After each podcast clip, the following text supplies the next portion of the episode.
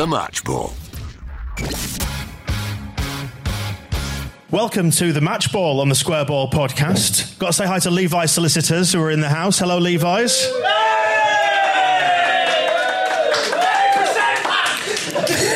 Big reaction for solicitors. Thank you very much for your support across this season. And you can get 10% off with Levi's by going to levisolicitors.co.uk forward slash the square ball. And here we are then. Um, game 45 done. I'm Dan Moylan. With me is Michael. In the same t shirt. I know, we should have coordinated, shouldn't we? And Moscow White, Daniel Chapman. Well, you did coordinate, that's the problem. Well, that's been a nice weekend, hasn't it? Been all right, that? Stress free. Didn't expect this, but absolutely pissed it in the end. After shitting ourselves all season, it's been so easy. It's been all right, hasn't it? And we've got 90 points now, which is two points per game. Um, a target I thought we'd never hit, but yeah, cruised it in the end, didn't we? I don't know what we were so worried about for the last two years. Best game I've seen in ages, that one.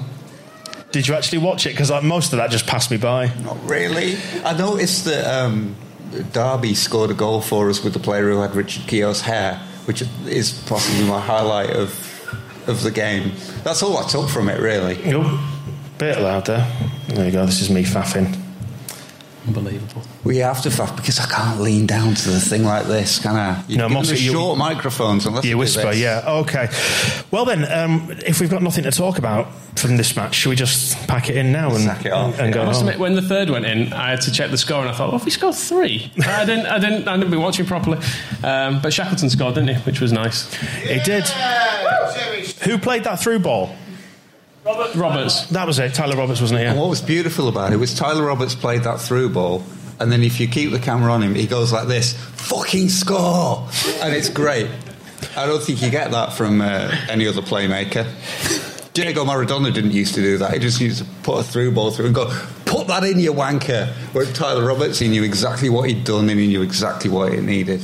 It was a lovely day, wasn't it? The whole thing, and what a weekend it's been. From because what did you feel on Thursday? Because it was your birthday on Thursday, Moscow, wasn't it? Sixteenth. Was it? Was that Thursday? I can't remember. He's 40 years old, by the way. I, I did have a birthday at some point. Yeah. and still seven stone when soaking wet. terrible, absolutely terrible.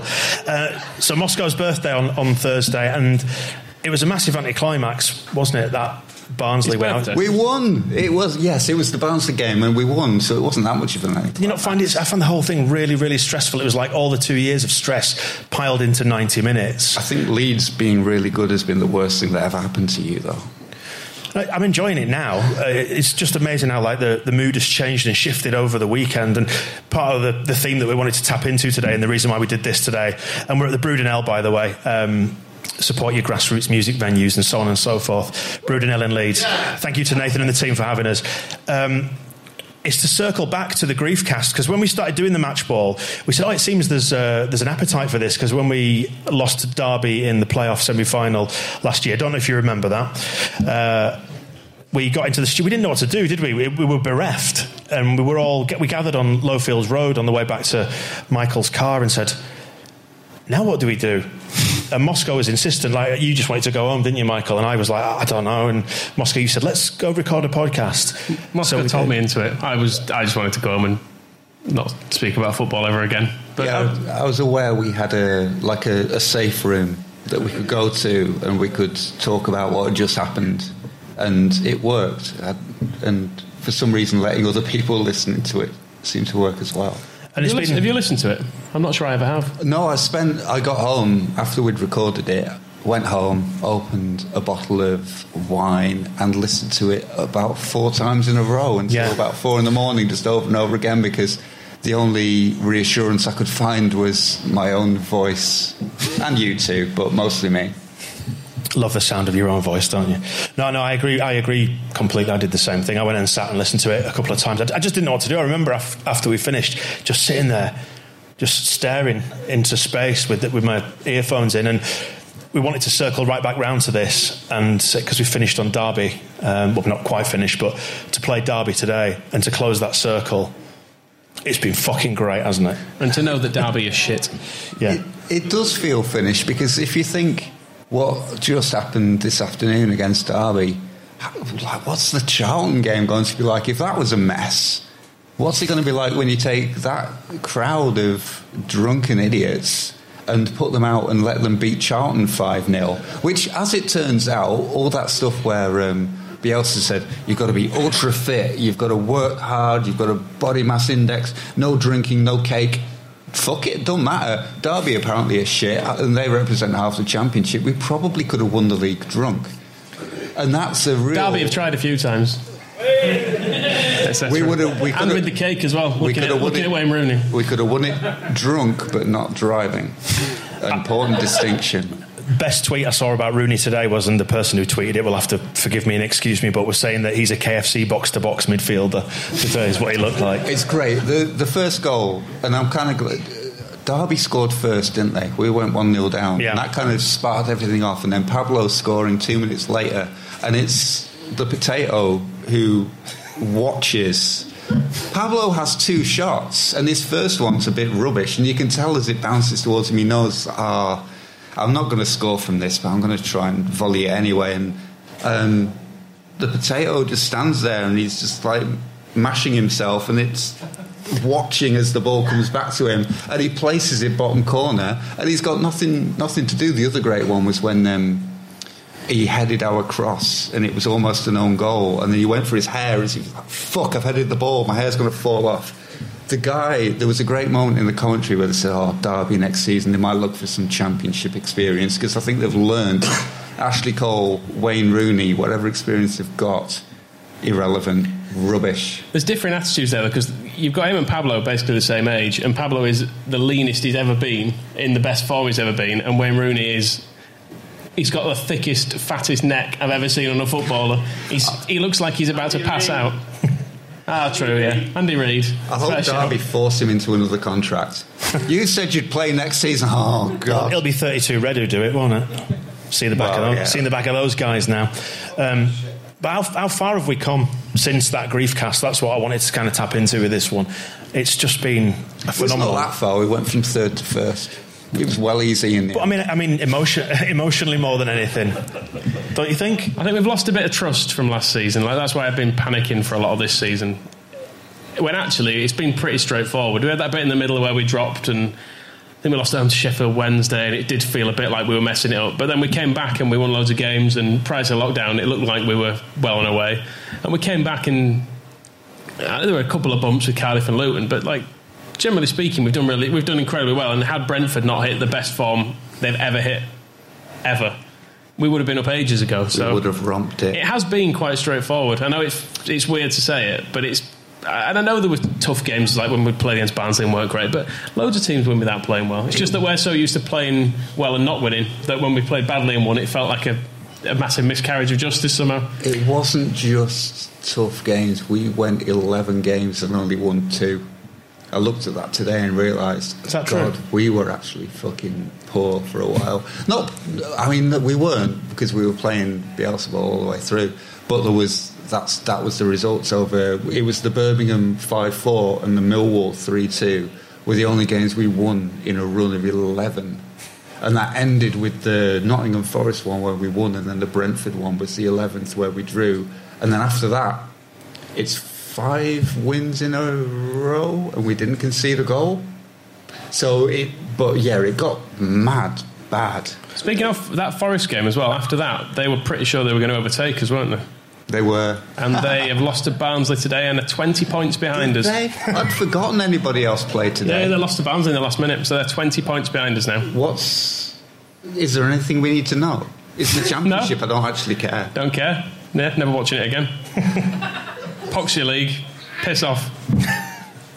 Yeah, we are doing its Premier League next year. Um, do we need to start thinking about that yet, or are we just going to enjoy this for the rest of the weekend? I mean, we'll win the Premier League, so it's fine. So I don't think we necessarily need to think about it.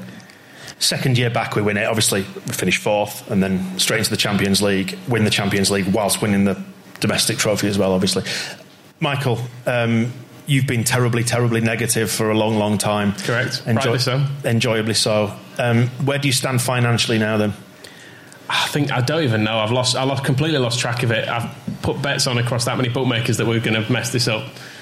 I think I'm at least a few hundred quid down this season. Good.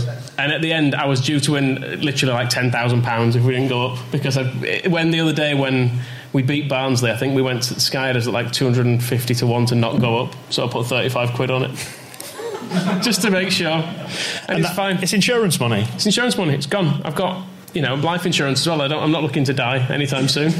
Though I did feel like it yesterday, but it's fine. Yeah, it's, and that money's gone. But it's money. In fairness, it's dirty money because I won it betting on us to lose against Derby last year. So it all it's all fine.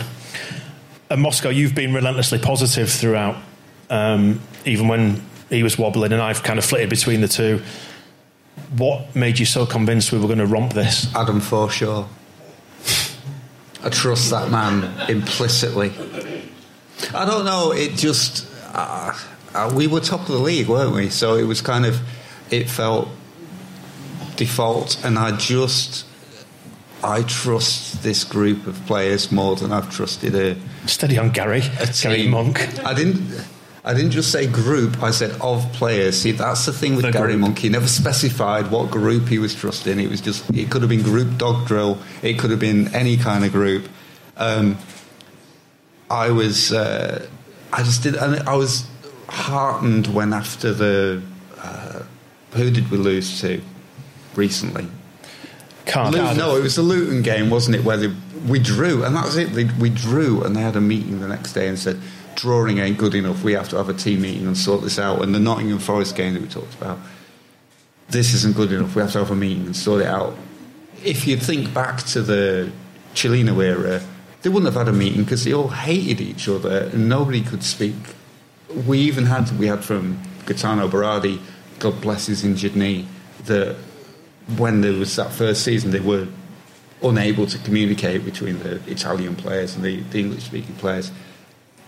This lot, they've all been there long enough and they all wanted it enough. And after last season, they weren't going to let it go enough that I just thought there's, there's not a way in the world that they, they don't do this. But then there was also a big part of me that was thinking, we are nailed on for failure. Don't think I was not disguising my fears all throughout that exterior confidence, I, I was well aware it could have gone two ways. It is weird. I think normally most clubs you accept that they won't just have go from being absolutely terrible to absolutely brilliant to being absolutely terrible again.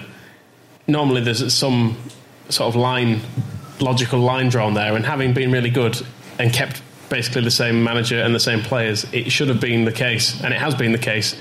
But you were still sort of worried about it. I don't know. It felt like there was some special Leeds formula playing into it where we would still manage to be crap. We do defeat it sometimes. So Leeds United are Leeds United, but Leeds United also won the First Division three times and won in Europe and won the FA Cup only once. Should have won it many more. But we do occasionally.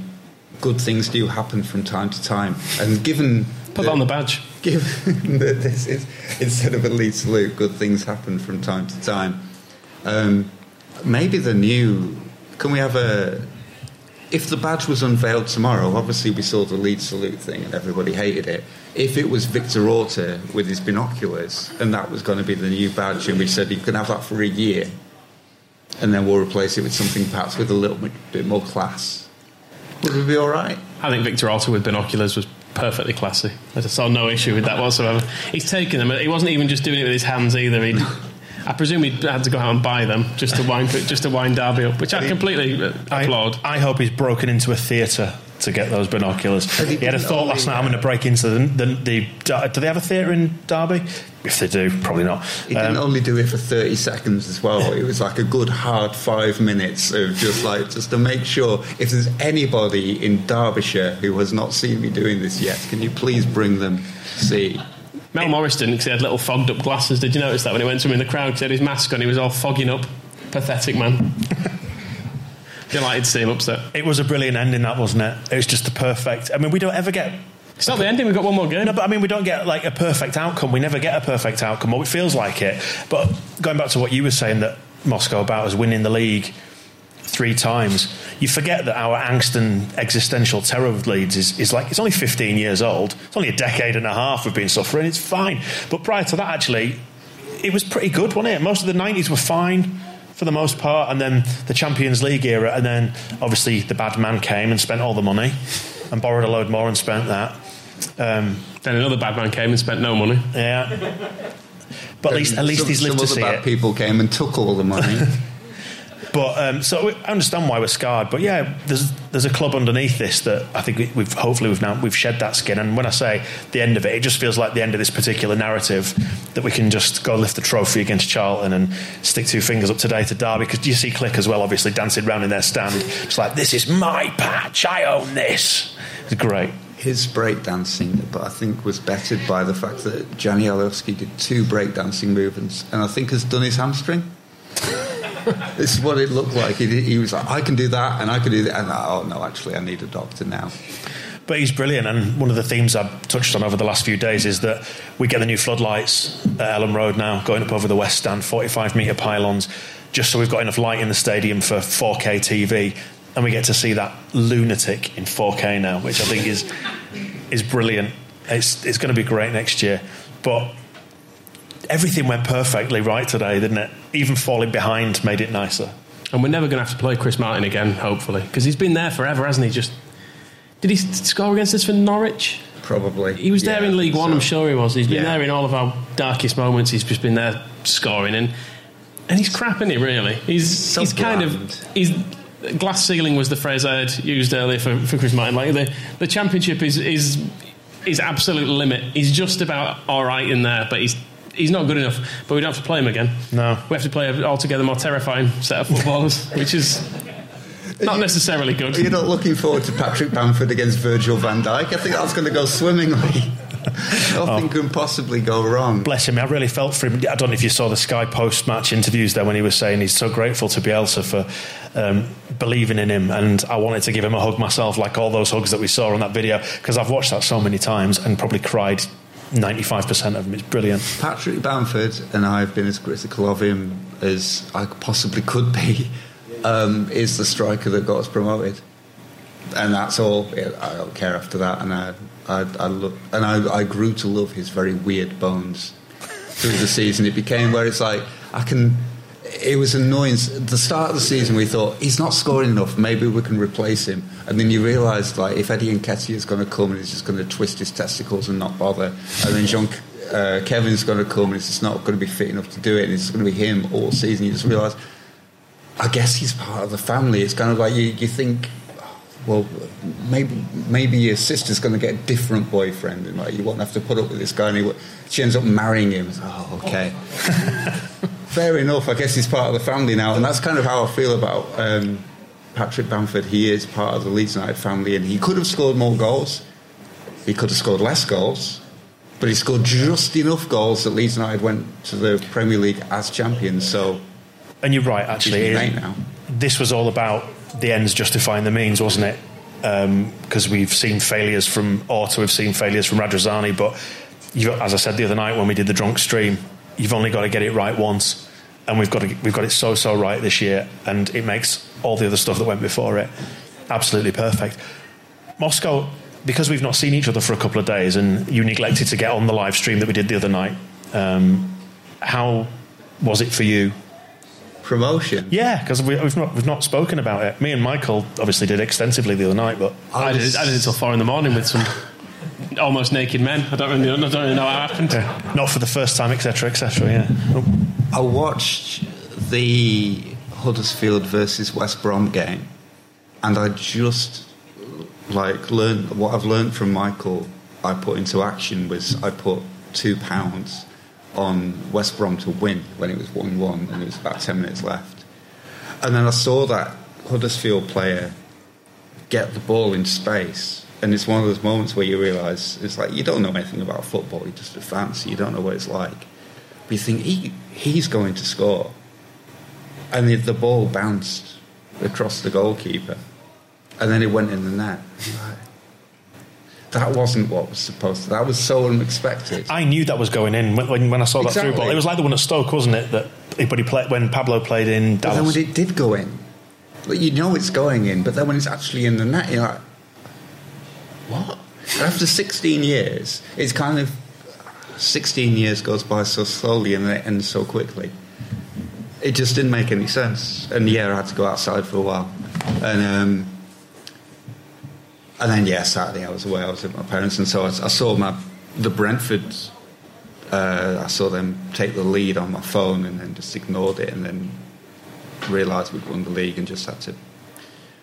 There it is. It was very different from uh, Bristol Rovers, like that game of tension, those ninety minutes where it's all concentrated, and then you're on the pitch. This, the Barnsley match, becoming in retrospect so important, and then those days, and uh, I was talking about it with somebody before about how before everyone's like, do not go to Elland Road under any circumstances. Be very sensible. But then you look at everybody go down there and you think, crack on. If I'm sure you've all done a risk assessment, and that's fine, and you would never, you would never begrudge anybody that moment. But it was. Um, it was a very strange way to, to get back. I still don't feel like we're there until we're actually in a stadium watching Liverpool at Elland Road. I'm not. Are we a Premier League club? Yeah. Something could still happen. Don Goodman might be writing a furious letter now saying, "Listen, we may never have to listen to Don Goodman again." That was the other thing. The um, hang on. We've got a child bringing us some shots. oh, oh God! Oh, Thank you. oh, my man. it was. Um, I was sick extensively yesterday, so this is great news. What was the game last night that was on? And I'm driving, and this is live on the internet, so I'm not quite sure how that works. You can have one.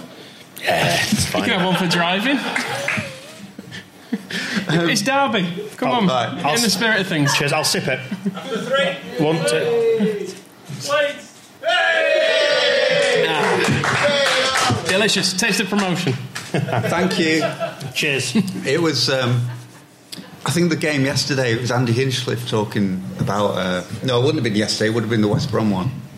Oh, we've seen some great games in the Premier, in the Championship and it's fantastic that Leeds United will be in the Premier League next season. I'm thinking, yeah, you won't be fucking commentating on us anymore, will you?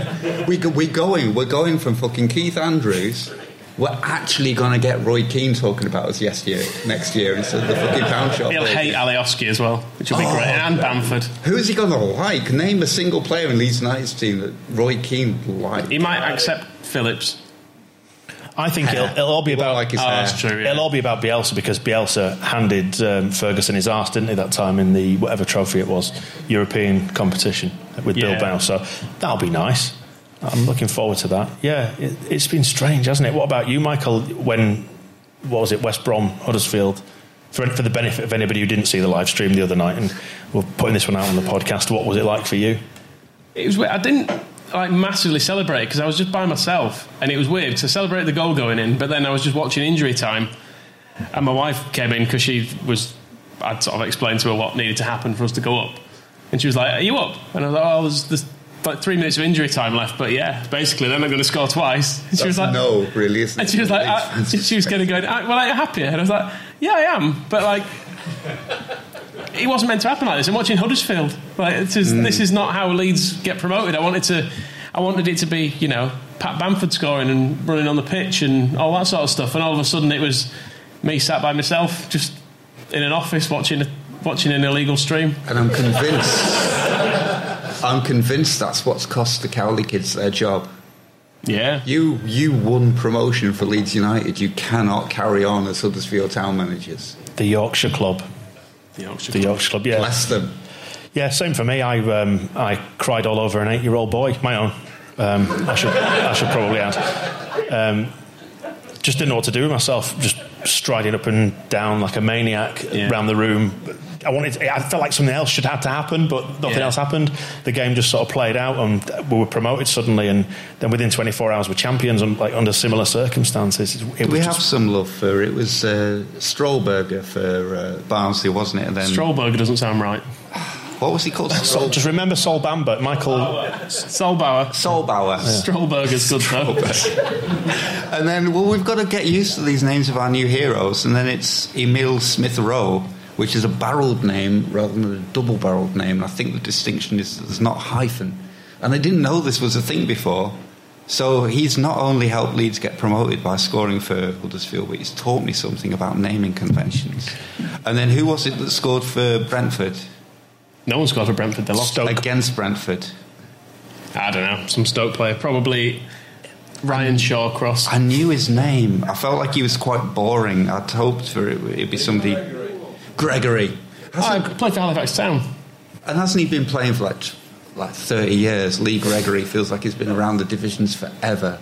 Maybe that's just the. And, ne- and next year we get to play against David Luiz, and he's new. he's a new footballer to me. And he's I've not never- very good. Um, well, even better. So we'll we'll win. just going back to the theme of um, the experience and having a moment. Uh, I said earlier on because Jamie's been here from uh, BBC Radio Leeds, just getting a bit of audio and stuff, and I chatting to him earlier on saying, Clang. Can I ring a gantry bell for you being on BBC Leeds? "Do you know Well, what? not- well, not from I calendar might, as well." I might have it in my, ba- in my bag actually, the gantry gong bell. Um, that if there's one thing we can take out of not being able to see this, it's that everybody, every single Leeds fan around the world, has experienced the promotion in the same way. That's the, the one slight positive I think we can take out of it being like it has been. Although it's been marginally worse for everyone, which has been a shame. Yeah, yeah. I've been going to that ground for decades and it's been awful. I deserved a better day. It's your, fault for buying, it's your fault for buying a 20 year season ticket. You brought it on yourself. Did you Get some value out of it though now. Did you get some refund Premier off League. that? Did you get some refund? I took the Crowdy and the, the vouchers and stuff. Who did you put in Who did you put in the crowd? crowd? Yeah. Ken Bates of Wyoming with the with the body of Vern Troyer. I got involved on Photoshop to put that together. I've been trying to look out for him. It was a, a shirtless Vern Troyer with the head of uh, a, a councilman from Wyoming called Ken Bates. Does Ken Bates have anything to say about today's um, performance? Wyoming, Ken. No, no, no, no. No, actually, do a Wyoming accent. That would be great. I don't even know what it is. Where Go is it? I don't know what Wyoming is. I want to see you repulse these people in this room who've been kind enough to stay with us. Go on, Don't do it. do it. Shirt off. Yeah, well, I quite often send you messages. and you've got to do it with water in your mouth. You basically do a Cockney accent, but try not to dribble. And that's all you do. And Leeds United are champions now. Well, that's all very well and good, but what about Freddie Mercury? We are the champions. They didn't even play it. They didn't they didn't- even play booking all over the world. so I'm not sure promotion can actually count. Kevin Blackwell took the team to Wembley. And Dennis Wise would have done an even better job. He would have stuck around, but he didn't. What? What was that? Dennis Wise would have done an even better job if he could have stuck around. I thought that's what you said. but he wouldn't be bothered. And that's why, just like my own sons, they don't speak to me anymore. That is factually accurate as well, isn't it? I've not got a clue what you were saying. According to reports, yeah. According to reports, Ken's, Ken's family don't like him, do they? You, you've looked into this once. There's one of the, one of the Bates children who's got like massive issues with him. Yeah, one of his sons was convicted of drink Careful. driving, um, a- uh, hundreds of miles an- an hour down a motorway because of, I think it was to do with Ken's interference in his marriage. Or so. certainly, there was a, there was a big problem. with I think it'd probably be best not to speculate whilst broadcasting live on the have internet. Levi's solicitors in the room itching to give me 10% off by going to Levi's solicitors.co.uk slash the square ball. So I think I'm fine. I can say whatever I want about um, Ken Bates, or at least I can TikTok, TikTok, because you can't libel the dead. We. We just we've got a lot of material to release, haven't we? At that point, Oh God. we've got some about his bank in Ireland. We've got the, Oh, I mean, it's the all British out there, Virgin isn't it? Islands. No, it's all it's just us repeating the stuff that everybody knows. That, and I don't know how I feel about him still being around to see us promoted. Whether I think it's great. he'll hate it. Yeah, I think that's probably the best thing that he, he uh, the, the thing that he could never do. Do you know? And He, there he barely not- even tried to do it. Though, There he? is not a hotel there to stay empty throughout the whole thing. You beat me It's to the punch, possibly- and I was about to say exactly that. So we managed to get back to the Premier League without a hotel, which I didn't think was possible. But we did it. It would have funded at least three percent of Kiko Casilla's wage, wouldn't it? In that hotel. With reference to Ken and the fact that we started doing all this nonsense like 10 years ago now, uh, off the back of the Man United game, January the 3rd, it's changed a lot, hasn't it? And I think we should probably give a lot of credit to, to Radrizzani for getting it right and coming in and dealing with some of the absolute maniacs who've gone before him. He's, he's done a great job. I hasn't to give a, a, an anonymous shout out to the person who, when he, when he was being interviewed on Sky, said, "Ask him why he hired Heckingbottom." Who did that? Well, I wouldn't like to say In this room, you mean? Uh, or on the telly? a person in this room. Oh, okay. It's a, fair, it's a fair question. It is weird that we've gone from. I mean, I quite like Thomas Christiansen in his own way, but we went I from love him. we went from Steve Evans and Heckingbottom to all of a sudden the greatest man. I'm not even going to say manager, the greatest man in the world.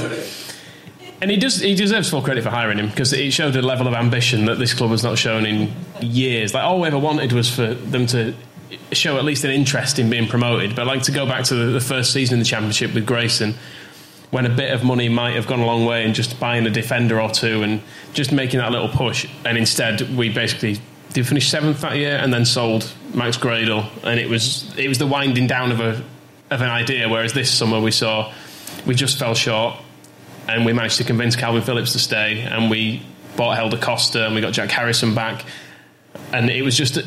It was an actual effort to go up and to put football first for a change, which is all we ever wanted was to have a a team that was that was at the forefront of the football club as opposed to a hotel and a conference venue and all the other shit that no one actually cared about, but we were forced to endure.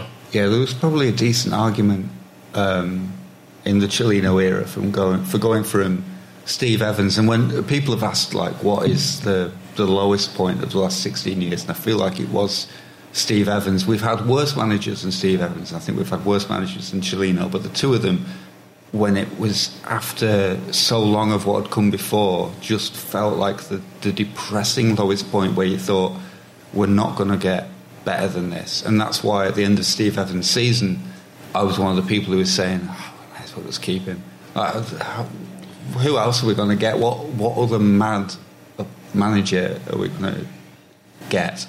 We'll just stick with it. That's what I always resent Bates for, is lowering expectations. And then to go from that, so then you thought, and now we know what we know about Gary Monk. So you thought Steve Evans, Gary Monk, okay, this is kind of footballing you really if we, we could have stayed like that where it would just be like oh you go Steve Evans Gary Monk Thomas Christiansen Paul Heckingbottom meow meow wow, wow, and you just go and we just stay in the championship forever and, and instead of being 15th forever we're edge of the playoffs forever and instead they've managed to just go Marcelo Bielsa fuck it. And I think you would I'm sure we, we could go to them and say is that a fair summary of your business plan circa summer? Is it 2018 summer 2018 Marcelo Bielsa fuck it.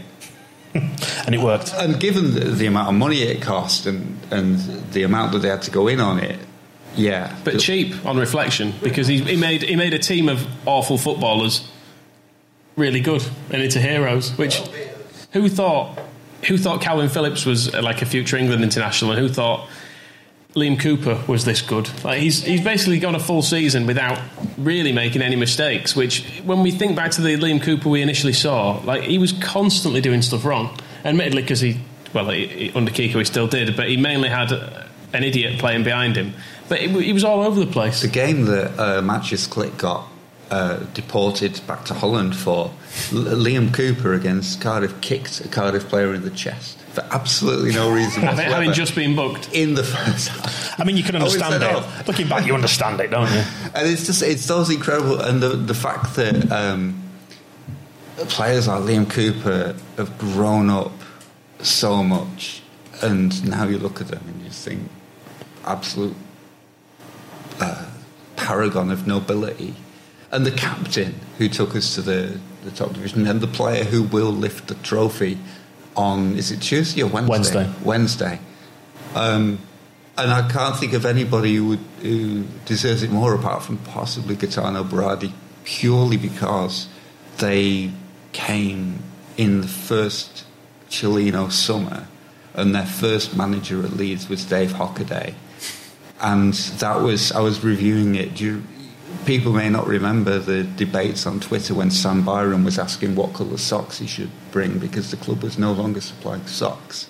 So he was uh, he tweeted at I think it was Jason Pearce who was the captain at the time. I was like, "What socks do I need?" And they said, "You need plain socks." Oh, okay. Can I bring I'll- my I'll own go with some sandwiches? plain socks. Can someone And make it them was Luke me? Murphy who was making the sandwiches, and I think Matt Smith was supplying some pasta meals and stuff. And but they've survived through that, and I, I would the fact that Cooper and Berardi have have stayed so long, I think, is a big contributing factor to the fact that we've done it this year because we needed players like them and the players who kind of missed out under Monk and the players who missed out last season who hurt the way that we hurt as well and came back this season. When you saw Luke Ayling after that Nottingham Forest game looking like a fan, and it wasn't like somebody who just turned up, it was somebody who'd been here for a while, not 16 years, but been here long enough to understand the pain involved and then understand how good it would feel when we got promoted,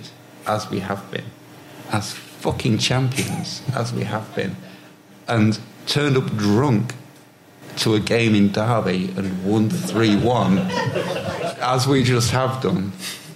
And it's so much sweeter that they were along along the way. Let's pull it back to that then today because it is the match ball. Um, and Oh yeah, I think the fact that we lined up four one four one was really tactically. I was actually just going to talk. I was going to talk about the guard of honour uh, as well because that was funny, wasn't it? Just seeing little Wayne Rooney there. No. Yeah, well, far away maybe. I don't know. Maybe he was a long way away, but yeah, um, that was beautiful. It was poetic. It's a shame it wasn't the exact same set of players from last year because a few of them escaped anyway. Like Frank Lampard managed to. We should have forced Lampard. He managed to weasel his way out of it, didn't he? Basically, Phillip Cocu, I have no. There's nobody has a problem with he's Cocu. a strange looking nice. fella, though, isn't he? I mean, that nose has been places, but we should have brought Lampard back and made him stand. And watching Keogh should have been there with his crutches in the air. Yeah. Or, or recreate it, bring him back in the back of the car. You'll have seen Victor Orta with his binoculars though and been on the phone to the FA. Can't you do something? It was quite telling, wasn't it, that the Derby fans, who when the video went up of uh, Leeds fans singing uh, on the steps at the East Stand, "Stop crying, Frank Lampard," that the Derby fans jumped on that. Like he's not even your manager. They were weirdly obsessed with him, just like they were a bit weirdly obsessed with Wayne Rooney. Like these people don't care about you. They were both there for. Frank Lampard was there so he could get a better job. Wayne Rooney's there so he can get paid and live in England because he, he probably finds American food too crazy for him.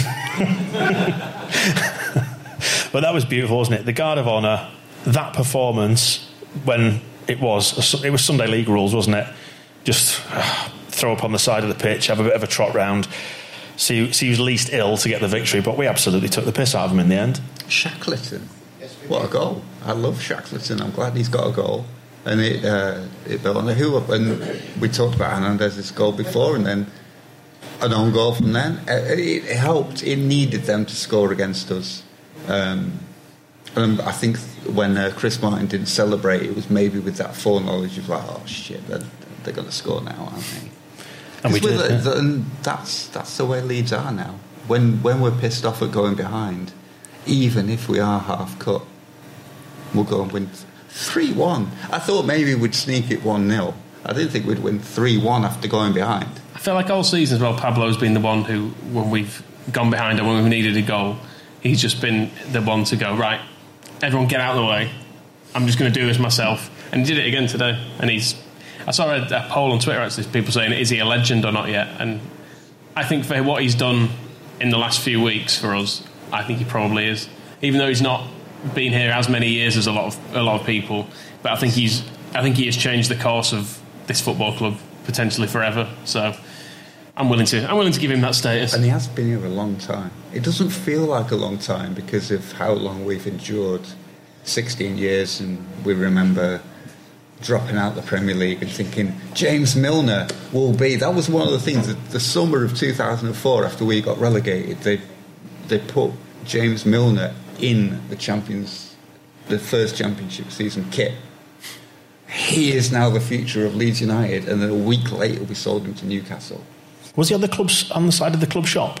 Have I made that up? It may Probably. have been, but the, I, I found I found the photo, and it's like the last photo of James Milner in the Leeds kit is of him our great. We've just sold Alan Smith, so. But James Milner will be in here. Uh, well, do you like Simon Johnson? And it just.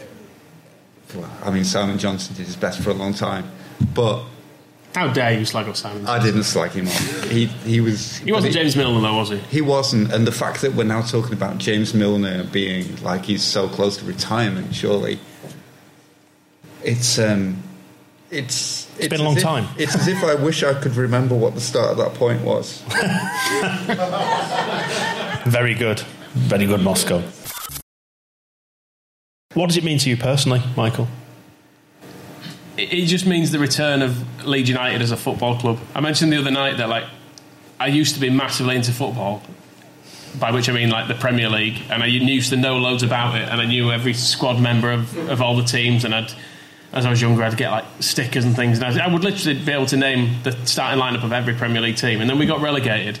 And I basically just stopped caring. I just thought this is beneath me to follow the championship in the same way. I'm not bothered. I'm going to I'm to wait till we get back to the Premier League because this isn't the level we should be at. And in many ways, I've followed Leeds just despite the football because it's been awful. Like in the main, it's been absolutely terrible this 16 years. We've had we've had a high point with getting promoted from League One, but it's been it's been dreadful. I mean, how many years of good football have we seen? There was basically a couple of years under Grayson and then a couple of years under Bielsa, and the rest of it's been absolutely terrible. And it's a, not, a- it's- a whiff of hope under Monk for a season. a little bit, but with that team was never that good. Like we, we Chris Wood was in really in really good form, and Kyle Bartley and Pontus were quite good. So we won we won loads of games by a single goal, And but we weren't actually very good. we had the whole back four. It was Kyle Bartley, it was Pontus Jansson, Kyle Bartley, Luke Ayling and and Berardi. Berardi. So That's what it was. um, it was. I texted Oddie, who should be on this podcast, because he's in the room and he can't discard, he can't pretend he's not part of it. Yeah, come on, Oddy. We've Come got on. a fourth mic. Let's get the Okay, let's get the band back together. Come on. microphone. Come on, Come on. Yes, he's coming. He's got. He's, he's quite old and he's got to climb up onto a stage now. I said to him before Might be an issue. that watching the game today reminded me of the games when we used to watch in the uh, the East Stand. There it is. Oh, back's gone. There we go.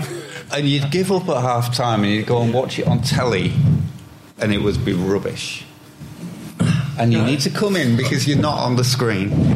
Round here. Come on. Widescreen. Oddy's got family. You got family down there as well, Oddy, haven't you? This is Yeah. uh, What's the language? quite a moment. Yeah. Tell Moscow he's the one who's He'll be there in a second. effing and jeffing. He'll be there shortly. Singing here next. This is the original. The original crew back We've got together. a band back together. We have. We have. Girl. How was it? Alright. How was it for you, Have you Oddy? Look at me. Where the fuck have you been? I've been stuck at Radio Aire for the past six years waiting for you to call. You don't write, you don't phone. Well, how, how was it for you? It's good. Thanks. Can I go now? No. I'm just saying, like, you- Talk us through the last ten years, Oddy. where do we start? Where do we start? Your children have all got loads bigger since we were last promoted. They're all bigger than you. Yep. Not hard, Which but is not hard, to be fair. Who, who was on the pitch out against the Bristol Rovers? Is- Isabel, she's down there. And how tall was Isabel at that point? About as tall as Michael is now, so. she was, only. she was six. Yes. In the, in the same way they measure, like on the news, they measure everything like by double decker buses or jumbo jets or whatever. You measure everything by Michaels. Yeah. I'm a bit bigger than Lee Johnson, just to be clear. to put a scale on it. Yeah, when you stood on a milk crate. Yeah. No, but how, what, talk us through your promotion experience. Um, we went driving around Leeds. So we jumped in the car, scarves out the windows, down to Elland Road, buzzing around down the road, which is mental. And then just soaking up the atmosphere. Flares out Which the is window. why I, I ignored the invite to the uh, promo cost cast the other night. Yeah, it's been brilliant, hasn't it? And we've come an awful long way. We've come Yes. an awful long way. Can I just make a point as well? No. We've, we've heard from you now. You're done. Off you go. Now go on. Where's my money? You, you never used to talk on the podcast. I can't get a word in edgeways because of you two. how does how does this compare to the uh, the promotion in 1956?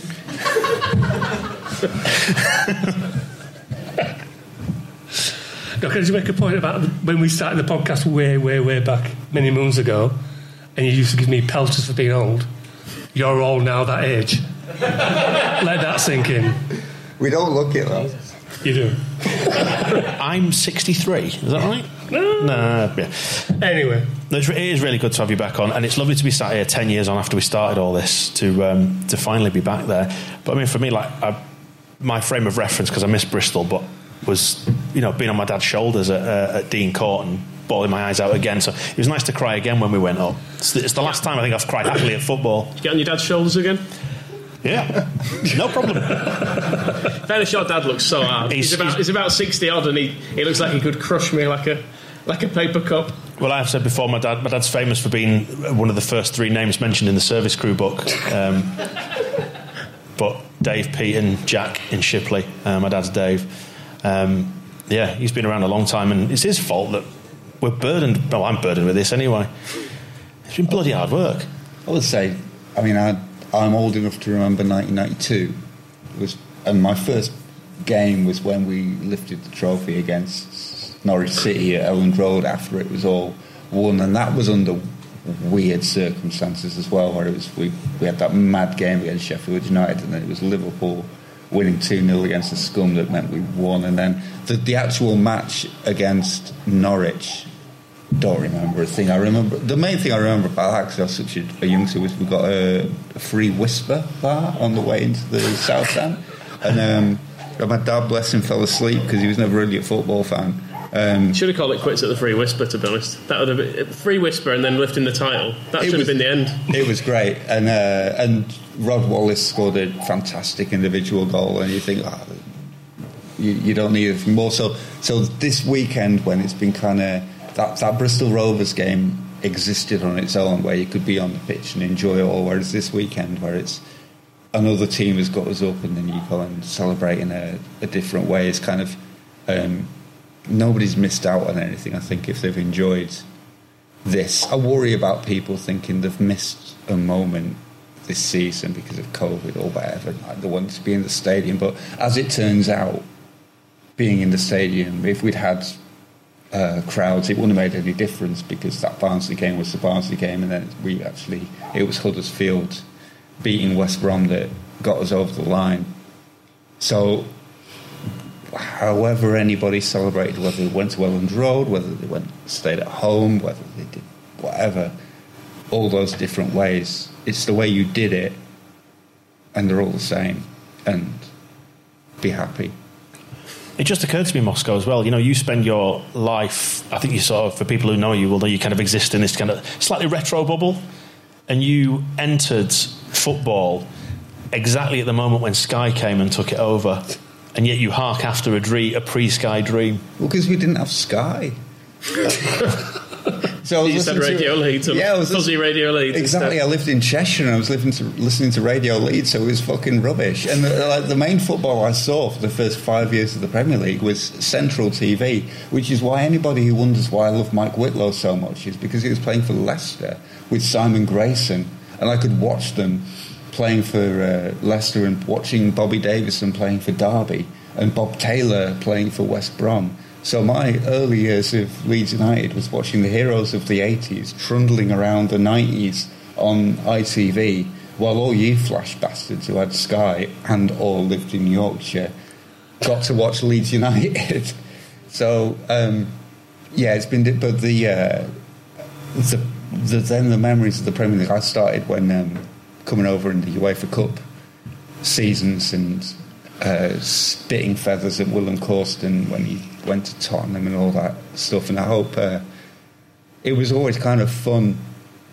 The Premier League. I don't know. I think there's been some regret in retrospect when people look at the late years of Wilkinson that we were finishing fifth and we didn't get into Europe because of qualification rules. Now we finished fifth again and did, and then uh, Coca-Cola Cup final, but because we lost, it was rubbish. Actually, they were fine in retrospect. was better than League One anyway. I need to give a shout out to the Bradford branch of the Leeds United Supporters Club, actually, whilst I think about it, because um, I went on the bus down to Wembley for the Coca Cola Cup final against Villa. I was, it was April, wasn't it, when we played them? Was it April about that time?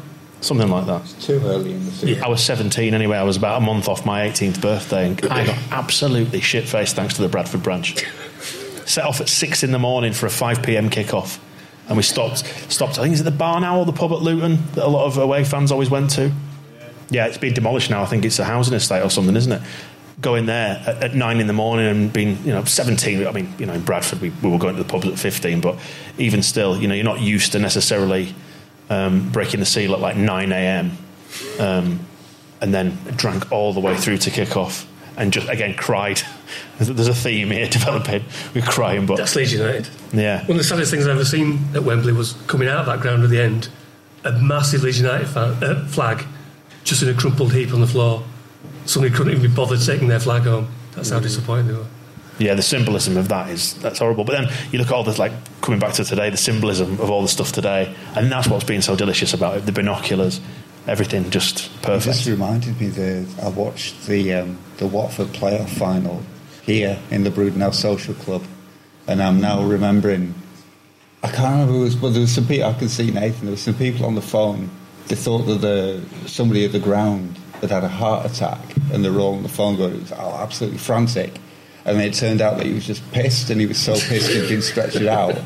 And it was the, it was one of the first games as well where I'd seen there was like an 18 month old kid was drinking like a pint of bitter. And so it's kind Don't of get, him, don't get him shut down. it's kind of interesting to see how much the Brudenell has moved on, but also just like the that's a game at Wembley, and you think, oh, you know, that should be brilliant, and it was just. It wasn't, and none of the last sixteen years. Well, no, not not none of the last sixteen years. Was it Cardiff, actually? It was Watford. well, wherever it was. It was one of those fancy pants stadiums where we've generally not been allowed. Um, but League One, I suppose, yeah, League One actually, we were top of the league for three seasons, and so it was kind of entertaining. I can remember being in the Royal Park next door, str- sliding across the carpet on my knees when Johnny Howson scored that goal that took us to the final. Um, but you wouldn't uh, it was the years after League One, I think, that it was the, that real rapid descent where there was no control. Like it happened too quickly for anybody to realise how bad we were becoming. And then it's coming back has taken so. When we got promoted 10 years ago, you thought, and it would have been, so it's June now. So But we nearly been- we nearly bounced through the divisions, didn't we? That was the yeah, thing. we were so close to going back up, and that would have been fine. It's been the 10 years since that have just become such a grind. Hmm. And then, but would we have had Marcelo Bielsa? Would we have had Berardi, Alioski, even Bamford to, to, to enjoy and appreciate and go, You've changed your tune on what a Bamford. bun- It's like you've had a personal vendetta against Bamford all this season. It's it's like it's well, as I was saying before, it's like you just become to to love him for his foibles, and the on, the only thing he's lacking is that ability to score.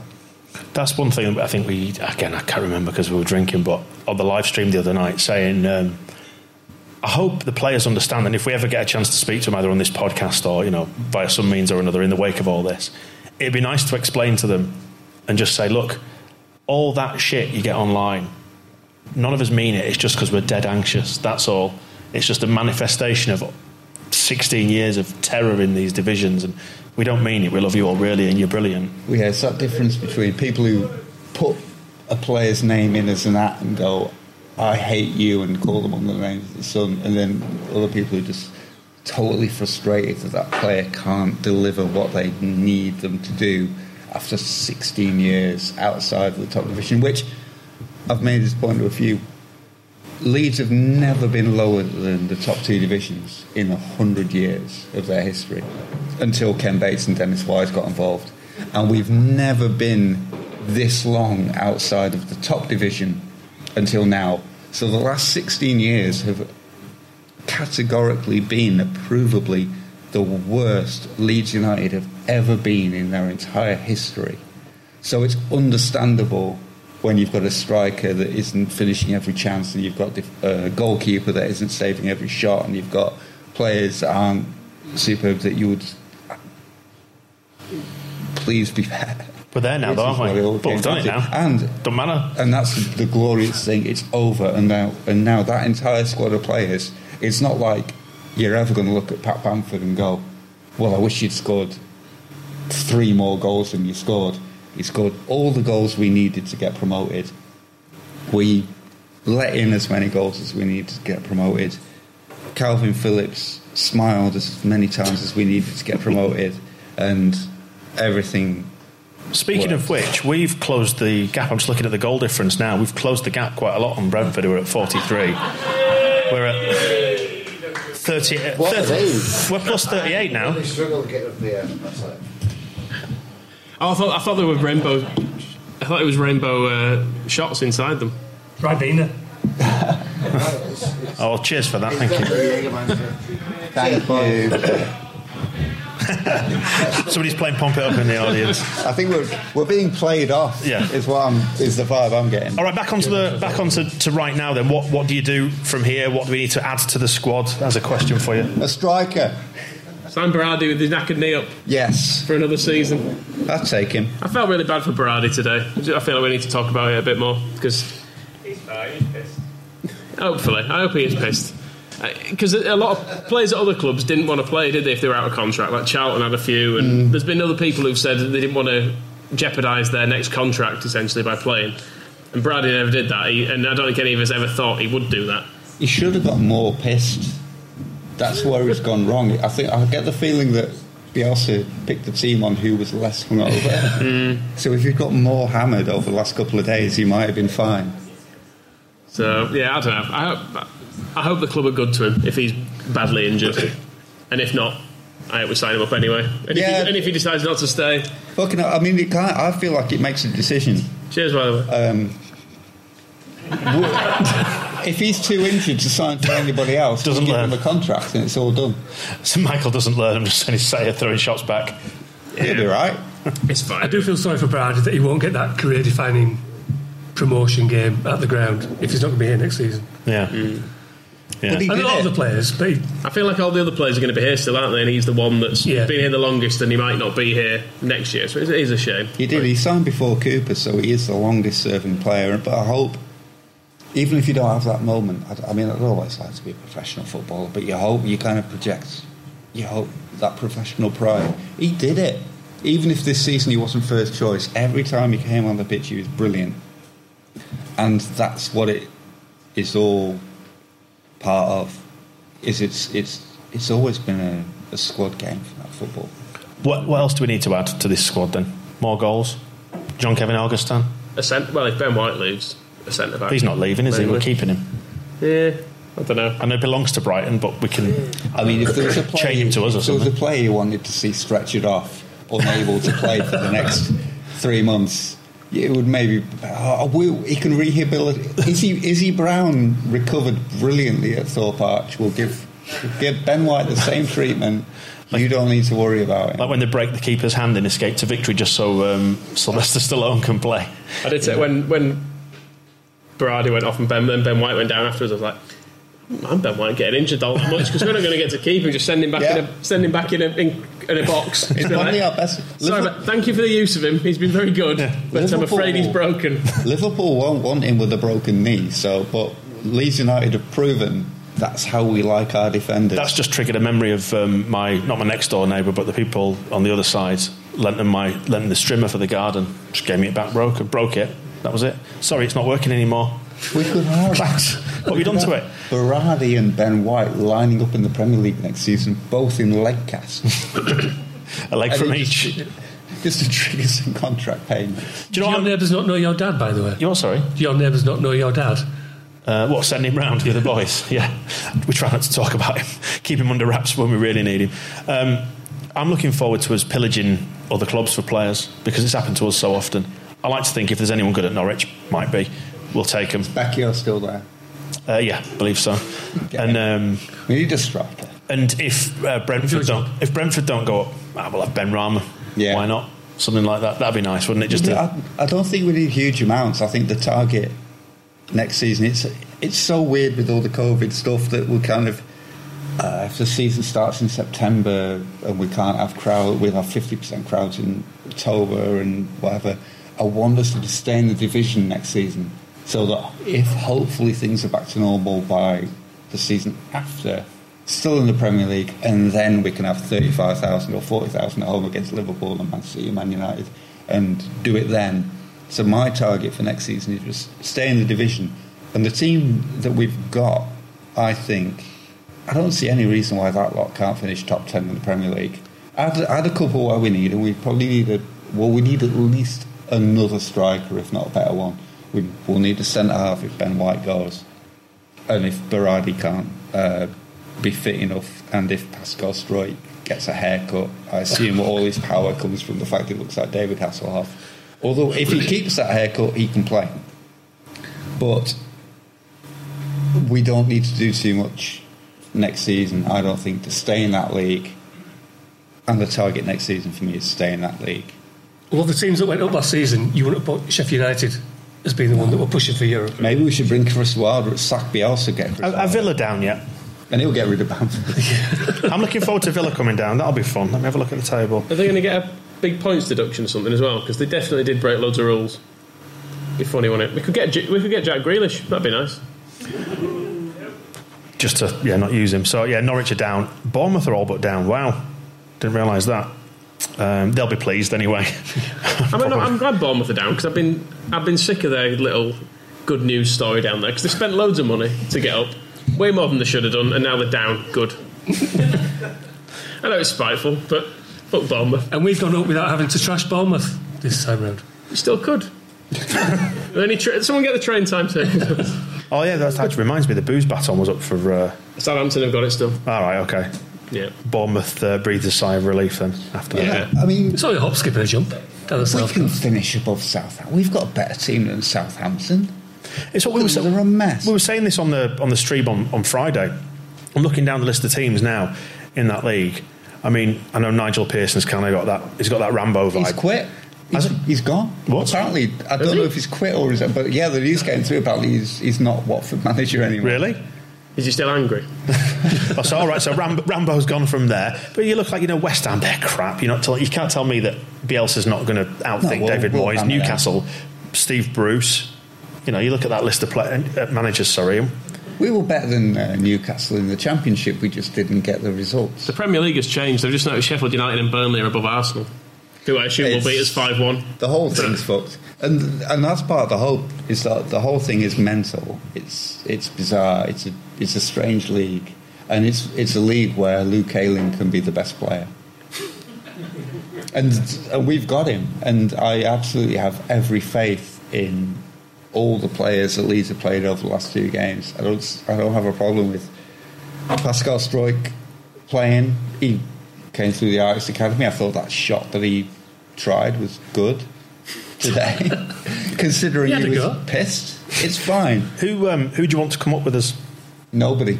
Yeah, I don't want West Fuck 'em. I don't really. I definitely. Fuck them. No, none of them have earned it, have they? Name a single other team in this championship that has earned the right to get promoted alongside Leeds United in 2019-20. The Leeds United under 23s. Yes. we'll have Leeds United under 23s and we'll have Leeds United women and we can have them all up into the uh, the Premier League. I don't care what.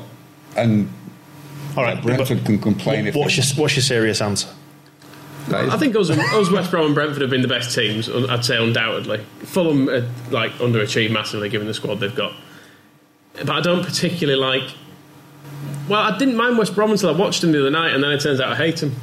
so, and then I watch, uh, every time I've seen Brentford, I hate them. So I think this, Yeah. my, the, the strength of argument for West Brom is purely because of that hug between Bilic and Bielsa, and it seems like a reasonable-ish character does Bilic, doesn't it? Yeah, Bilic is fine. Bilic's nerve went over the last few weeks. He was the one who was talking about, oh, I'll be watching Leeds play and I'll be watching this match, whereas it was beautiful that Bielsa was saying, even after the Barnsley game, like, oh no, I won't be watching any of the games. Whereas uh, Bilic which is a lie because he watches every game.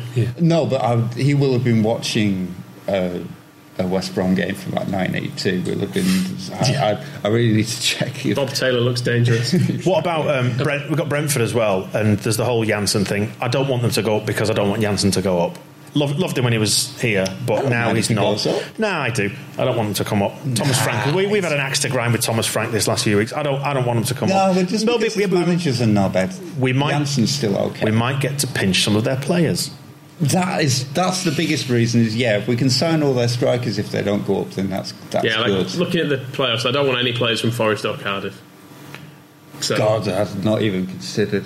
And that's the other thing, yeah. That who else? Who else do we want that will, def- want will definitely finish up below us? Like Cardiff will come up and then go down again. I'm looking forward to not playing Millwall and Cardiff next year. Yeah. Hmm. So if they could stay down, that'd be nice. Part of the whole reason of wanting to get promoted to the Premier League is yeah, we want to play Liverpool, yeah, we want to play Manchester City, but I'm just fucking sick of playing Millwall. So if Millwall got promoted with us, if Cardiff got promoted with us, it would just ruin the whole thing. Well, Millwall will do well because they're uh, five points off the playoffs. They'll find a way. They've got one game left. They'll so- find a way. But, but if Cardiff under Neil Harris is basically Millwall, it's the same colour shirts and it's the same manager. Millwall 2.0. Well, the, the other thing as well is if Fulham do come up, that Scott Scotty Parker, they'll keep him in a job, and I don't think they really like him all that much down there. You get the sense with the fans. I wonder if they might just get rid anyway. Even if he takes them up, they might. They did that. Didn't they do that last year? Last time they went up with Jokanovic, didn't they? Just Yeah, let they, Yeah. they, they ditched him. He'd be a good manager. Who did they get instead? I can't even remember. I don't care. really. So let's go back to us going up. Was it Mick And how, it, and how, it, how it feels. And Moscow's about to fall asleep in the next half an hour. We've seen this. We've seen this before, haven't we? Have your shot. Come on. Down the hatch. I'm still. Tr- go on, Moscow. I Birthday shots. There we go. I'll tell you what. I have this one because I'm, I am driving. Right, so- I'll tell you what, we'll, we'll, we'll, Don't give them all to me. we'll share these. This would be nice.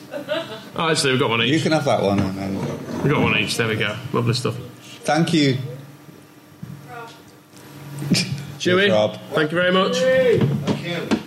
It's delicious. My favourite drink. What list is on it? Just saying thank you. What was he so we'd shut up? Remember the shots? All right, well, we'll wrap it up in a couple of minutes then because we've been going on He's for an watching this on hour. a dodgy street. Alright. He's, he's still catching up. I was just going to. at this a free. Like, we should pay like 20 quid a week for all this sort of You can do if you Very want. welcome to do so. Yeah, keep us off the streets, wouldn't it? Yeah. The, the final thing I was going to say before we do wrap it up was um, we've got one game left um, to That's finish going to off. be hilarious. We lift the trophy on Wednesday. Um, we'll get another guard of honour from Lee Bowyer's Charlton. We could potentially send them down. Are you asked? Oh, No, I, I, I've got I've got really mixed feelings on Lee Bowyer because he I loved him at the time and he gave me some gave me some great moments, but like he was a bit of a prick, wasn't he? Really, like the whole the whole uh, Mill Hill incident wasn't great for us, and the way he left wasn't great. Yeah. I don't know. He's, he's very tough. He's he's Bowyer. He's, uh, he's, it's he's the probably contracts that came after where, where, whereas if he'd accepted the fine Talking to the mic rather than re- reclining. That's a good if he'd accepted the fine and all that stuff I mean, it 30 years ago or 20 years ago um, it might have helped but he's changed. He spent all that time fishing in in France didn't he? And had some time to think. So he's going to come back as a bit of a different person. I mean, haul her down, basically. That's a shame, isn't it? Can I, uh, we should. I don't think we mentioned it in any other context because there's no reason to. But then being seven 0 down at half time the other week was brilliant. Yes. Just, Enjoyed really, that. just really, really funny. does just it, to check in. does it make the fact that we lost to Wigan twice in two seasons feel a bit better it's almost like, oh well, I mean, look what they did to Hull. We were lucky to keep them down. Just regards to Hull, they were about like a point outside the playoffs, weren't they? Before they went into the January window, and now that now the bottom. They deserve it. They didn't sell everybody in January, though. They did. They sold, which sold doesn't help. They're only two players, didn't they? Really. They sold their best players to West Brom, and look where that got West Brom. So what? What, what do we want out of Wednesday? Talk me through your dream scenario. Sheffield Wednesday, I want Gary Monk sacked. Points, twenty-one point deduction. Yeah, Bottom that'd of the league. I want relegated. Tom Lees to have a a, a gold-plated thousand-year contract. yeah. Okay. Um, I meant for Wednesday when we play Charlton. How are those shot, How are those shots settling with you? I'd like. Uh, I would like Chris Waddle to have a new contract. Somebody shut him up and This is the gonna question. drag on a while, Honestly, yeah, Let's just win again. I'd Not like a win. Dan, yeah. in answer to your question Thank about you, 10 Ollie. minutes ago. Yeah. Yeah. Yeah, I- Just in terms of the occasion, though, I mean, more than anything, obviously we want to win. And a decent, I'd like a really good result score wise to beat Brentford's Brentford's goal difference. Yeah.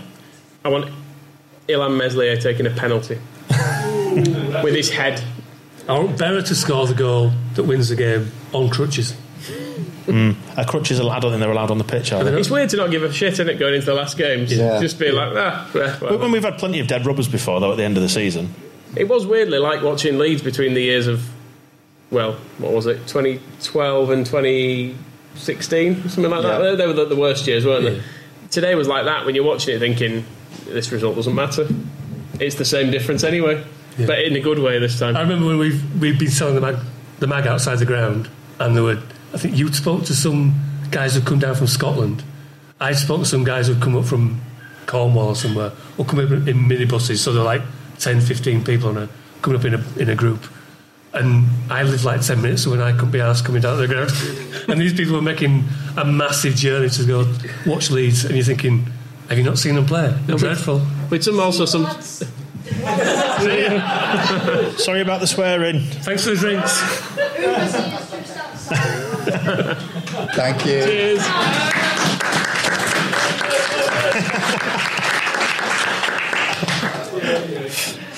He'll go far, that one, won't he? And we, and we would sometimes turn up as well, and we'd forget who we were playing because you were like, "Is it? Is it?" Barnsley, I can't, I can't remember. Like it was just you just turned up there because it's what you did, and there was We turned up because we had a magazine to sell, basically. I'm, sh- I'm sure it was a game against Birmingham City. Cheers. I think it was a game against Birmingham City. We were in the Peacock and they were showing Champions League football, and there was that moment. It was like ah, I had like half a pint left, and I didn't get, make it into the ground until about eight o'clock. It was seven forty-five kickoff. Didn't bother going in until about eight, and it was just out of duty.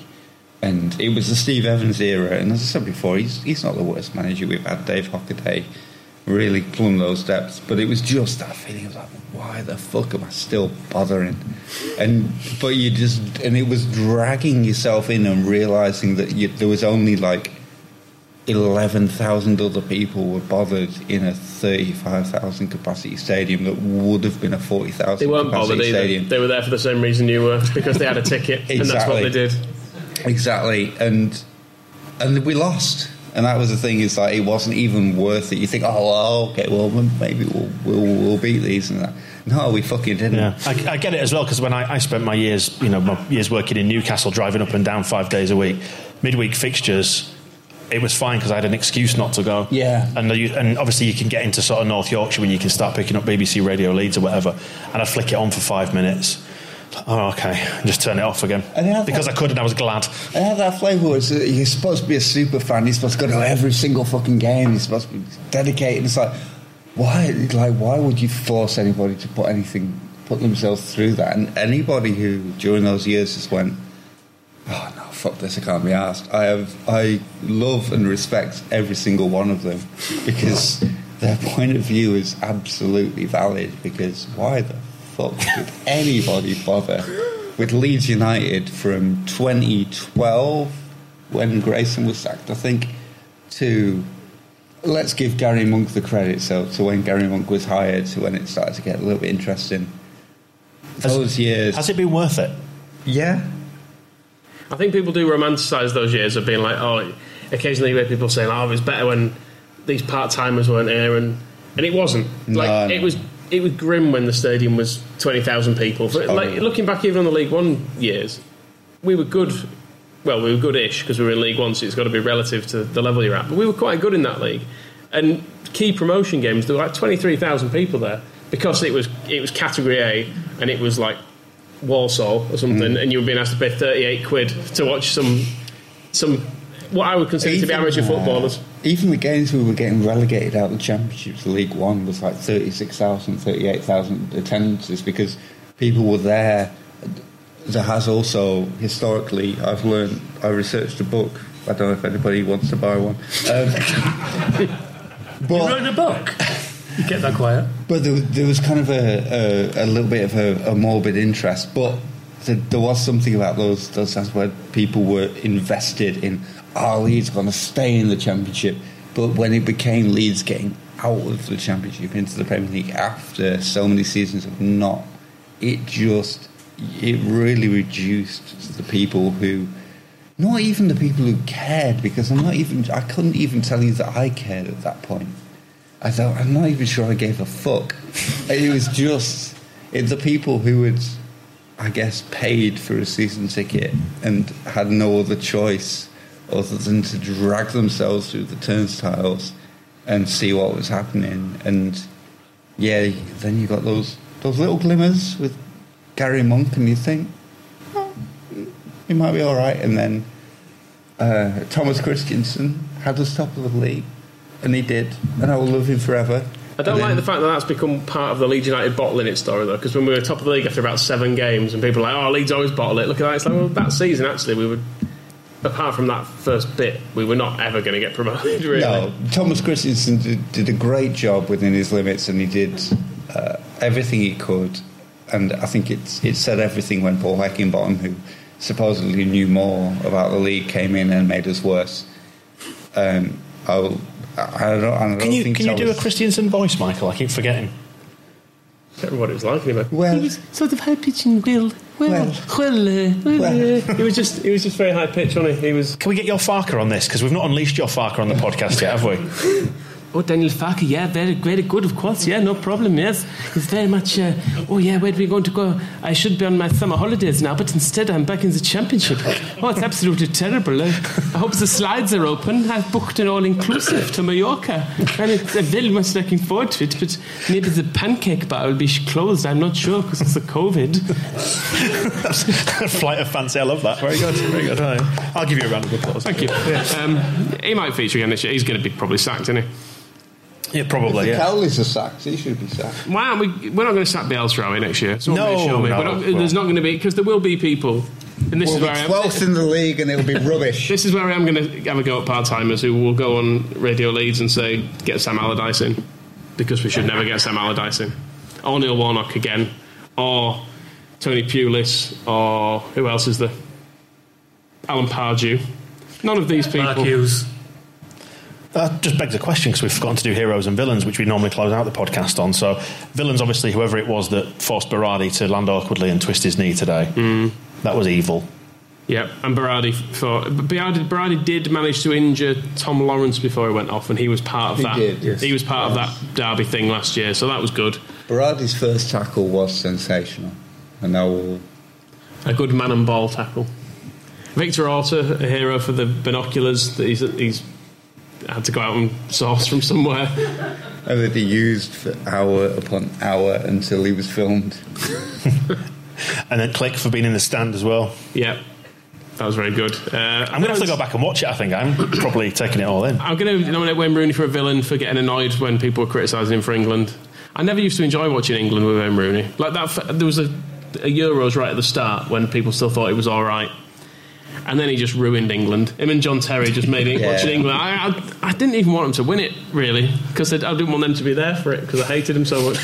so I'm glad he's gone. I'm glad he's terrible. I'm glad he can't run. There would have been that moment of if Man United's England had won the World Cup, it just wouldn't have been pleasant. Whereas we can at least look back at 1966 and say that, uh, I mean, Nobby Stiles is Nobby Stiles, but the Charltons balanced themselves out and we had Norman Hunter in the squad. So And the next tournament we could have Kalvin Phillips is England. And of England's, course, England's Ben White. you remember watching the, uh, the 1966 World Cup final as a, as a grown man. Me and you were going to fall out, sunshine. You had a hard day at work, and then you went. went Any more heroes and villains then? If not, we'll wrap it up. Quick, uh, rack of your brains. Uh, Alioski for trying to break dance and in, injuring himself. If he actually plays against Charlton, I'll be very impressed. But it looked like he did two moves and his hamstring went, and then the camera cut. And I, I cannot love that kid anymore. well, the whole lead squad for heroes, yeah. Yeah. Yeah. surely. They've all done it, haven't they? It's, it, it's maybe uh, Kiko side. Um, I was Stop. surprised. There was a little bit of uh, a backlash I saw from one internet maniac today who had like he was following three accounts and had no followers, so he just cl- clearly created the account just to have a pop at, at you, Michael, Oh, for yeah for criticising um, Kiko. Uh, Well, I mean, mm. Of for what? For what? For being? Is it? Was he criticising me for having to go in for being a shit goalkeeper or a racist? I'm not sure. he's not a racist. He was found guilty of saying a racist word, but they found very clearly that he's not a racist. Okay. we should just say For saying that. a racist thing- Levi solicitors in the corner nodding along there, going, "Yep, well done." all being a dreadful goalkeeper, which is there was a bit today, in fact, Oh, when when it was who was it involved? Here we go. Ayling. Ayling, yeah, Ayling. when he bounced off Ayling his shoulder. come on, went off his shoulder. Kiko causes mayhem. Yeah, he shouldn't, he if, shouldn't if be Meslier had involved. been in goal, it would have been fine. And yeah, we need we need a better goalkeeper than Kiko Casilla, and we need one that says nicer things. and that's that's basically what it it, it comes down to. I would like a goalkeeper who says nice things. With the, with the baritone voice of um, Meslier. I mean, Jesus. what a beautiful voice he's got. and I think that's probably what Luke Ayling was not was surprised about. Is like if you if you're tuned, okay, we need to clear this, and Barry White is going to tell me if he's got the ball or not, and you don't hear that, panic. So we need uh, we need Meslier to uh, assert himself. And the biggest hero, the man himself, Marcelo Bielsa. He's done it all. It's all down to him. This um, we saw this squad of players without him, and they were terrible, and now they're heroes. And we're brilliant, and we're going to the Premier League, which is nice. Which is a, it's a really nice thing that's happened. It's all right being a Leeds fan, isn't it? Who'd have thought, eh? Who would have thunk it? Let's wrap it up then. Thank you to Levi Solicitors for your support um, because you know you do keep us off the streets and we do this like as a job now. Can you believe? Um, so thank you so much for your sponsorship and your support, and hopefully looking forward to tying in for the next season. And um, if you want to get your discount with Levi's. LeviSolicitors.co.uk forward slash the square ball, 10% off. Personal if, and if commercial they don't services. sign up for the next season's sponsorship, then obviously choose another. Eight, 85 years of brilliant lawyering, and if they don't sign up, it'll be me- mediocre lawyering. I've, I've not found a single reason to fault them Yeah. Yet. in the last 85 years. Oh, do you remember when they were founded? Etc. I'm going to have both of you in the car park. I think. Hey, listen, um, we appreciate it. Thanks for staying around for us, and thanks for listening to the match ball. We'll speak to you in a bit.